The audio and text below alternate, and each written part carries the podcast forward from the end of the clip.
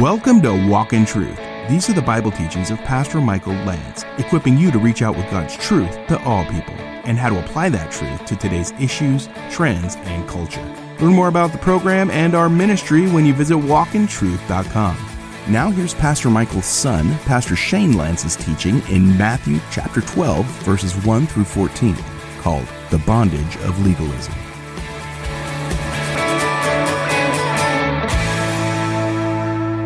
Privileged to be here with you guys this morning. Um, I have not taught on a Sunday in some time, so uh, it's cool to be back and to get to bring the Word of God today.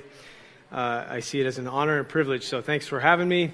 Um, this week, as I was preparing for my sermon, I prepared in various places at the church office, uh, at home, some local coffee shops, kind of changed my environment a few times to try to get out of some of the daily distractions and just seek the Lord and see what He would say about this stuff. And at one point, um, I will say that uh, as I was preparing a message about, um, you know, rest and God's mercy and compassion, I think I severely lacked those things at a few points with two children under the age of two, uh, trying to prepare this message. That's a joke. You guys can laugh. It's okay. I, I wasn't, I wasn't uh, that impatient with my kids, I promise. But uh, there was one point where my wife needed to go to the bathroom. And if you guys have young children or have had young children, you know that moms don't even get to go to the bathroom anymore on their own. There is no privacy ever again. Your life is over. No, I'm just kidding. It's not that bad. But there are definitely times where it is pretty comedic to watch my two year old daughter wander and follow my wife into the bathroom. And she's like, okay, this is mommy's time. You know, go back with daddy kind of thing. And, um, I really do have so much more appreciation for moms uh, having kids of our own and just seeing all the things that my wife juggles and deals with. She's wearing our our, uh, our little boy right now, and uh, there, there's just a constant uh, need for mom to be present, and it's such a beautiful thing. But there was one point this week where I was preparing and. I resorted to speech dictation on my MacBook, and that means that you can uh, press a series of buttons and your computer actually will start recording your voice and write out what you're saying, and it does a pretty decent job. And I usually go back and proofread them after just to see how things turned out. So I was holding my nine week old son and watching my two year old daughter while my wife escaped for a few short moments. And uh, I looked up to see our daughter Melody partaking in one of her newfound hobbies of sorts as of late, and she's going through the kitchen trash can. And I, I you know, looked over, and Melody's holding old coffee pods and I don't know what else. I, only the Lord knows. And I said, No, Melody, don't touch that. That's yucky. You know, and that's our word for don't touch things that are gross and full of germs. And so I, you know, kind of got up and I'm holding, you know, Titus and trying to like put the trash back in the trash can. Okay, we don't touch this, honey, okay? And then so, anyway, that was a couple days ago. Last night I was reading through my notes, and um, you can probably guess where this is going, but I was using speech dictation at that time, and so I came across as I was proofreading my notes, and my thoughts jotting down uh, in my notes said, Proper theology brings forth the fruit of humility. The more I understand who God is, the more, no melody, don't touch that, that's yucky. and I thought to myself, wow, I'm really glad I caught that because I would have read that in front of the entire congregation and been really confused. And so I figured I would just tell you because I like transparency and I think it's funny. Would you stand with me as we read Matthew chapter 12 is where we are going to pick up. Pastor Michael concluded chapter 11. So now we're in chapter 12 because that's how numbers work. And uh, so here we are. Chapter 12. If you're new to the Bible, Matthew is the first book of our New Testament uh, or our New Covenant. And uh, these first Gospels, uh, Matthew, Mark, Luke, and John, cover the life of Jesus. And so um, I never take for granted the fact that somebody in this room this morning might be sitting in church for the first time. And so I think it's important to just remind you and for us to remind us too. I think this is so valuable. We are about to read an eyewitness account of the life of Jesus. Please don't forget that. This morning, if you feel discouraged in your faith, if you are an evidence based type of person, you like logical thinking through all of those things, look, the Christian faith is the most logical, factually based faith that has ever existed on the face of the earth. It doesn't mean that faith is not required to please our God, but there is an outstanding, overwhelming amount of evidence for this book. This is a very well documented and preserved eyewitness account from a guy named Matthew that actually existed, and he actually walked and lived life with Jesus for some three years. And so he is recording what he witnessed. And so as we see our chapters and our verses, remember that this was written just as uh, notes from a guy who was following Jesus. And Matthew himself was pretty highly educated, very well written and spoken, probably, and um, was even a tax collector before this. So he had some, some uh, pretty good training in how to read and write and keep tabs on things. So this is right up Matthew's uh, alley in keeping records of things. And so we're reading Matthew's records of what he saw and, and witnessed Jesus do. I think that's pretty amazing, and it's a good reminder before we dive in to remember we're reading his account. Okay? Matthew chapter 12. I'm reading from the ESV this morning. And it reads like this At the time Jesus went through the grain fields on the Sabbath, his disciples were hungry, and they began to pluck heads of grain to eat. But when the Pharisees saw it, they said to him, Look, your disciples are doing what is not lawful to do on the Sabbath. And he said to them, that is Jesus, Have you not read what David did when he was hungry, and those who were with him? How he entered the house of God and ate the bread of the presence? And it was not lawful for him to eat, nor for those who were with him, but only for the priests. Or have you not read in the law how on the Sabbath the priests in the temple profane the Sabbath and are guiltless? I tell you, something greater than the temple is here. And if you had known what this means, I desire mercy and not sacrifice, you would not have condemned the guiltless, for the Son of Man is Lord of the Sabbath. We're going to continue through verse 14, 14, but we'll save that for later. You guys can have a seat. May the Lord write his word on our hearts. So at this point, Jesus, um, just to kind of paint the context and where we're at, Jesus has been doing miracles. He's been healing the sick, healing the lame. Um, people know who Jesus of Nazareth is now. His name is getting out. Um, Jesus had early parts of his earthly ministry where he walked the face of the earth. Uh, about the age of 30, he started doing some pretty crazy things and gathering his disciples. And there was a time period where Jesus turns to his disciples in the midst of all these things and says, Hey, um, keep this on the down low. That's the modern translation. I don't think Jesus used the word down low. Jesus spoke Aramaic, so he probably didn't say that. But Jesus was basically telling his disciples, look, uh, we're keeping things quiet right now. We're, we're past that. At this point, people know who Jesus is. They know what he's doing. Uh, Pharisees are following him. Jesus has an entourage of people following him a lot of times wherever he goes, to the point where there's times where Jesus, in the text, we see him slip off and like ex- escape to the hills. Some of you want to do that this morning. You want to run away from everything and escape to the hills. Maybe you have little children at home and you want to escape to the hills. Okay? You guys okay out there? That was a joke. I love my kids. I want to preface this sermon with I love my children. They are a gift from God. Okay? Um, but Jesus had people following him virtually everywhere he went, unless he like got on a boat and like got out of Dodge. People were following him. So at some points, there's sometimes thousands of people following Jesus in the midst of his daily, you know, happenings. And now I just want you to think about it for a minute. How much uh, mercy and compassion and patience would you have to have as a person to put up with that? Can you imagine going about your normal day to day business? You run down to the store to get some milk for the kids, and a few thousand people casually follow you. Can you imagine the scene? And uh, granted, there's no grocery stores and cars in this day and age. People walked everywhere they went unless they had some sort of beast of burden to, you know, uh, ride a donkey or a horse or something, a camel. But generally, people walked where they needed to go. Sometimes long stretches of uh, miles and miles. And can you imagine being at the grocery store and thousands of people are watching your every move? Would that get a little irritating? Yeah? No, just me? I'm the only one to be irritated by that? Like, oh, what's he doing? He's getting whole milk. Is it organic? I don't know. I can't see. You know, like just imagine the conversations happening. Like everybody's watching Jesus, everything he does. And there's even times in the New Testament we see that Paul and others are walking along and people are following them and they, they have some a certain level of like annoyance. So they're like, can you guys just chill out for a second? Okay? You guys are following us everywhere we go. And Jesus is just so patient. He just, all these people following him. And the Pharisees now have joined the party. And they're walking side, stride and stride with Jesus. And the picture that's painted is that the disciples know this area well. They're from this area, and they're kind of leading the way. Not that Jesus needed to be led. Uh, he is omniscient. That means he knows all things. He knows exactly where they're going, and he knows what's about to happen, what already happened, and what's going to happen right now today here in church.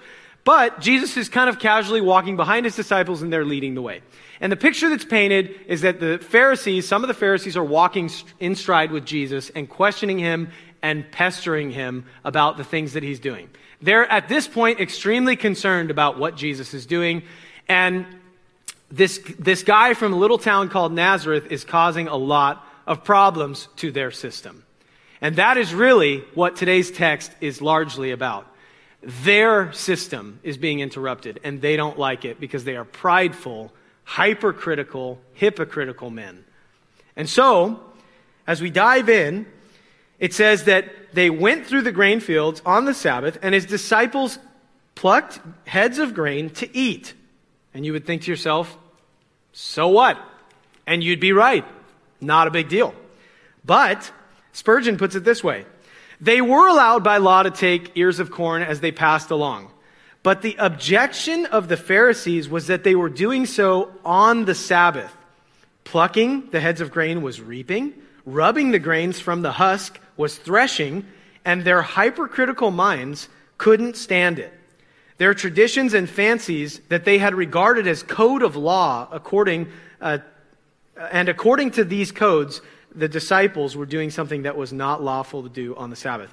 The laws of the Sabbath at this point over the Jewish people had become, frankly, ridiculous.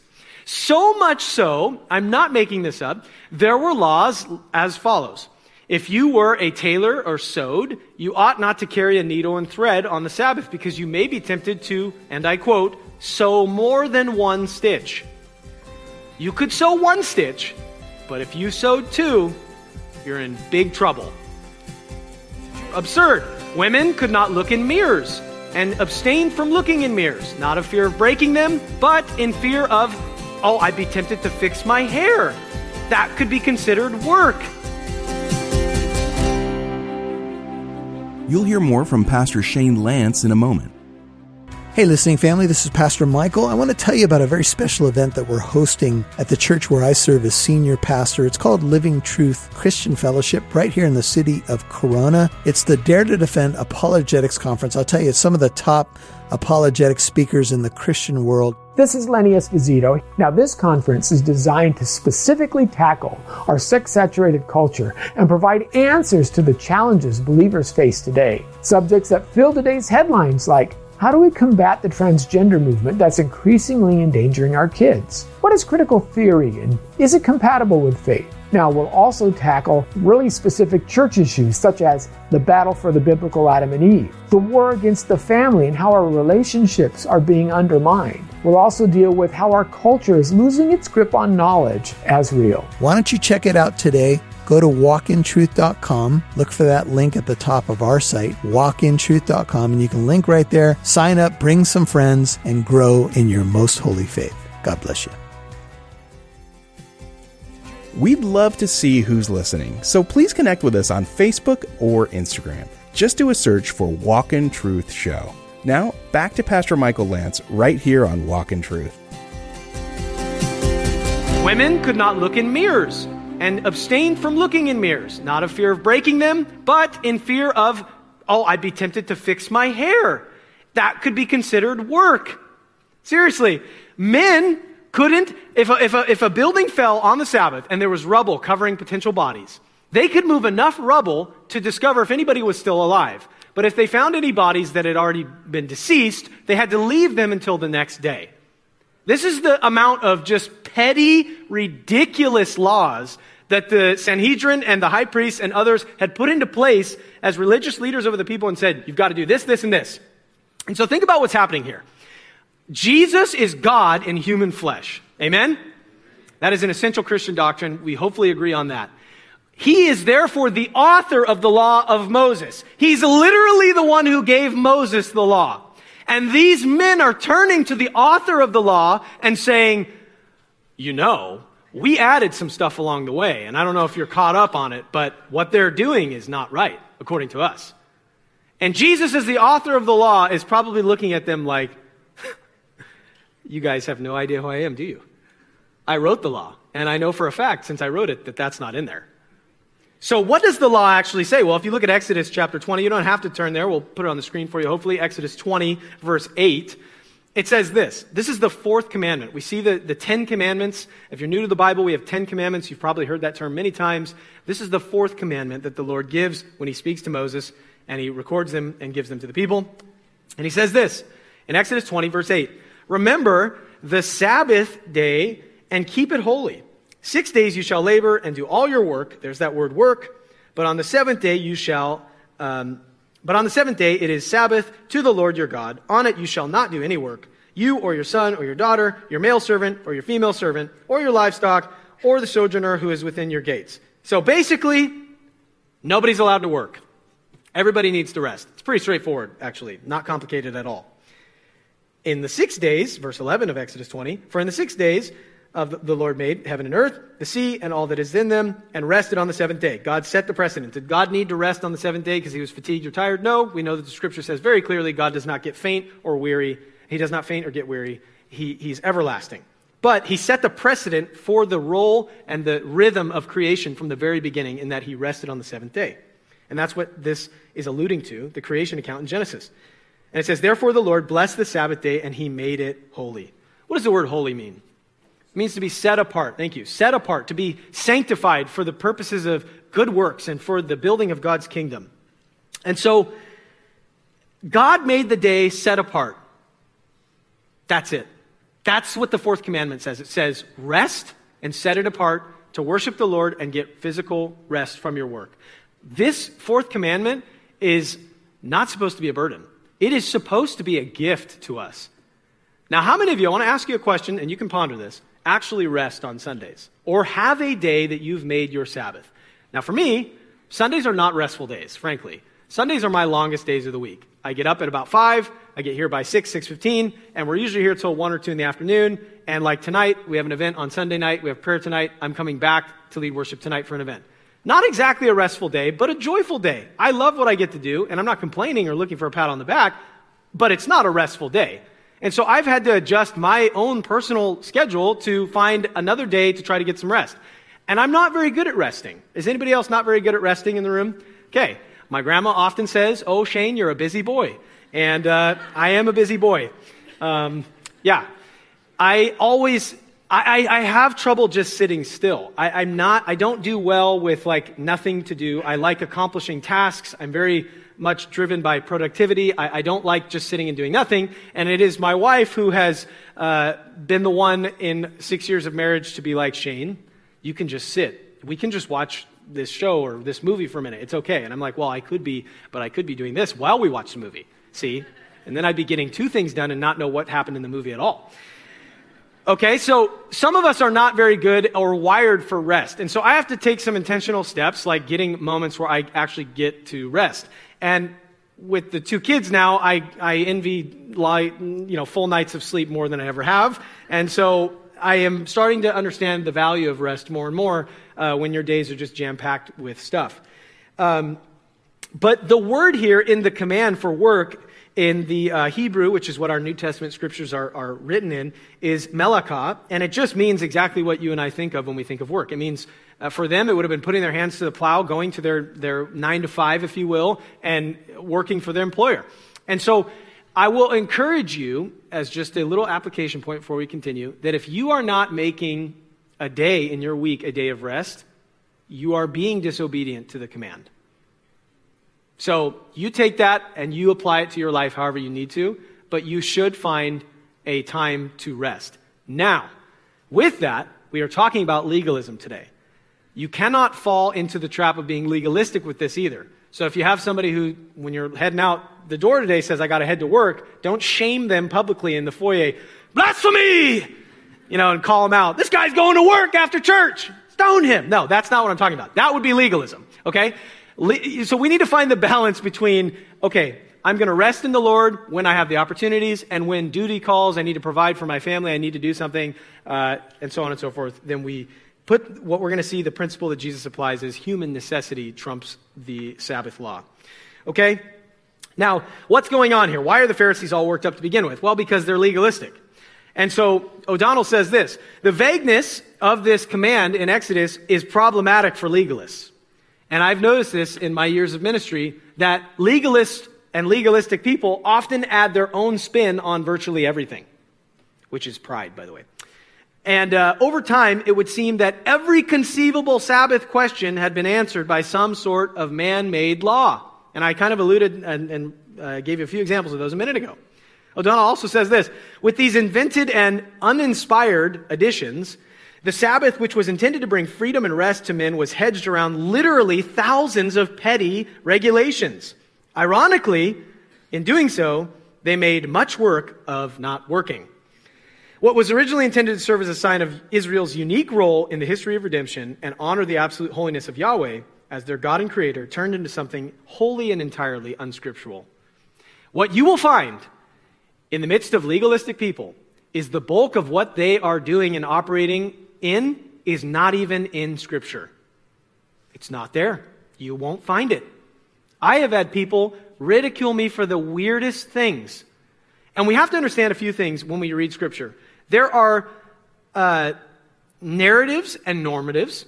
So just because the narrative is there doesn't mean it's the normative. So that's one example is something happening in the Bible doesn't mean it should be normal in the Christian's life.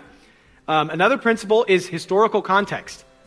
There are a lot of different cultures that are being written to, like in the Pauline epistles, when Paul writes letters to the church, he's writing sometimes to very specific um, uh, cultures that have very specific rituals and ways that they do things. And Paul learned to become, like he says, all things to all men, and he knew who he was writing to. Just as Jesus did this perfectly, he always knew his audience and how to most effectively reach them. You've been listening to The Bondage of Legalism, Part 1 on Walk in Truth. That was Pastor Michael's son, Pastor Shane Lantz, as he taught in Matthew chapter 12, verses 1 through 14. And if you missed any part of today's program, Walk in Truth is always available on Apple Podcast, iHeartRadio, Spotify, and many other podcast apps. Listen for free to Pastor Michael's teachings in more books of the Bible. And would you please tell a friend about Walk in Truth? We hope today's teaching will be a blessing and uplifting to someone you care about. Would you please encourage a friend or family member to listen to Walk in Truth on this station? If you're listening through your podcast app, please click the share button. Thanks so much for spreading the word about Walk in Truth. Now here's Pastor Michael with a final word. Well, sometimes when you listen to a message like this and you think about tradition and rules and all of that, you know, the the old kind of uh, a little song I don't smoke. I don't chew. I don't go with people who do. we just watched a movie where maybe you guys saw the movie The Hill. It's about this kid that his his legs were you know he had a lot of problems with his legs and spine but anyway he overcomes it if you've seen the movie but what's funny about the movie among other things is the dad's a preacher and they show a church where uh, people are smoking and a lady's chewing tobacco and she's about you know, she spits in the cup and misses about one every two attempts. You know, there's, there's tobacco spit on the floor and, you know, he finally has enough of it. And we go, we go from that and it's like trying to endure that kind of stuff. And, and then, uh, we know how legalistic some churches have become where, you know, there's some churches where certain clothing was required. Makeup is a no-no. There's just all kinds of things where, where man, Man can add his stuff to it. That's what was happening in Jesus' day. They added so much burden on the people. That's why Jesus gave that inv- invitation in Matthew 11. Come to me, all you who are heavy laden. He was talking about people heavy laden by man's religion, weighed down with rules and regulations that don't make you right with God. What makes you right with God? Trusting Jesus as your Savior and Lord. And then, yeah, you want to live a righteous life, but you want to live a life that's measured by the Word of God. What does Jesus say you should be doing? What does He say about righteousness? What does He say about love? You weigh those things by the Bible, not by some man trying to tell you what's right and wrong that's not biblical. So you measure it by the Word of God. And there are people who have platforms and have, there's been abuse, church abuse. There's been, you know, uh, forms of lording it over the sheep and all of that. And if you're in a place like that, I would move on. Find yourself a healthy congregation. And if you have questions about this, you can reach out to us through the website, walkintruth.com. That's walkintruth.com. Have a tremendous weekend. We'll see you right here on Monday. We appreciate our Walk in Truth financial partners. You contribute to our ministry broadcast, and podcast. As a thank you for your support, we've created the Walk in Truth app. If you'd like to become a Walk in Truth partner, any amount is appreciated. You can now give on the Walk in Truth app or visit walkintruth.com. And join us Monday for part two of Pastor Michael's son, Pastor Shane Lantz's teaching in Matthew chapter 12, verses 1 through 14, called The Bondage of Legalism. The more that you get to know your Creator, the more wicked you will realize you really are. And the more you will realize how much you need His grace and His mercy on a moment by moment basis. Can I get an amen? Sometimes we're doing so good, we got the worship music playing in the car, we're cruising down the road, and then that guy cuts you off, and the things that come out of your mouth are anything but holy. I'm Mike Massaro. On behalf of Pastor Michael Lantz and Living Truth Christian Fellowship, thanks for listening to Walk in Truth, equipping you to reach out with God's truth to all people.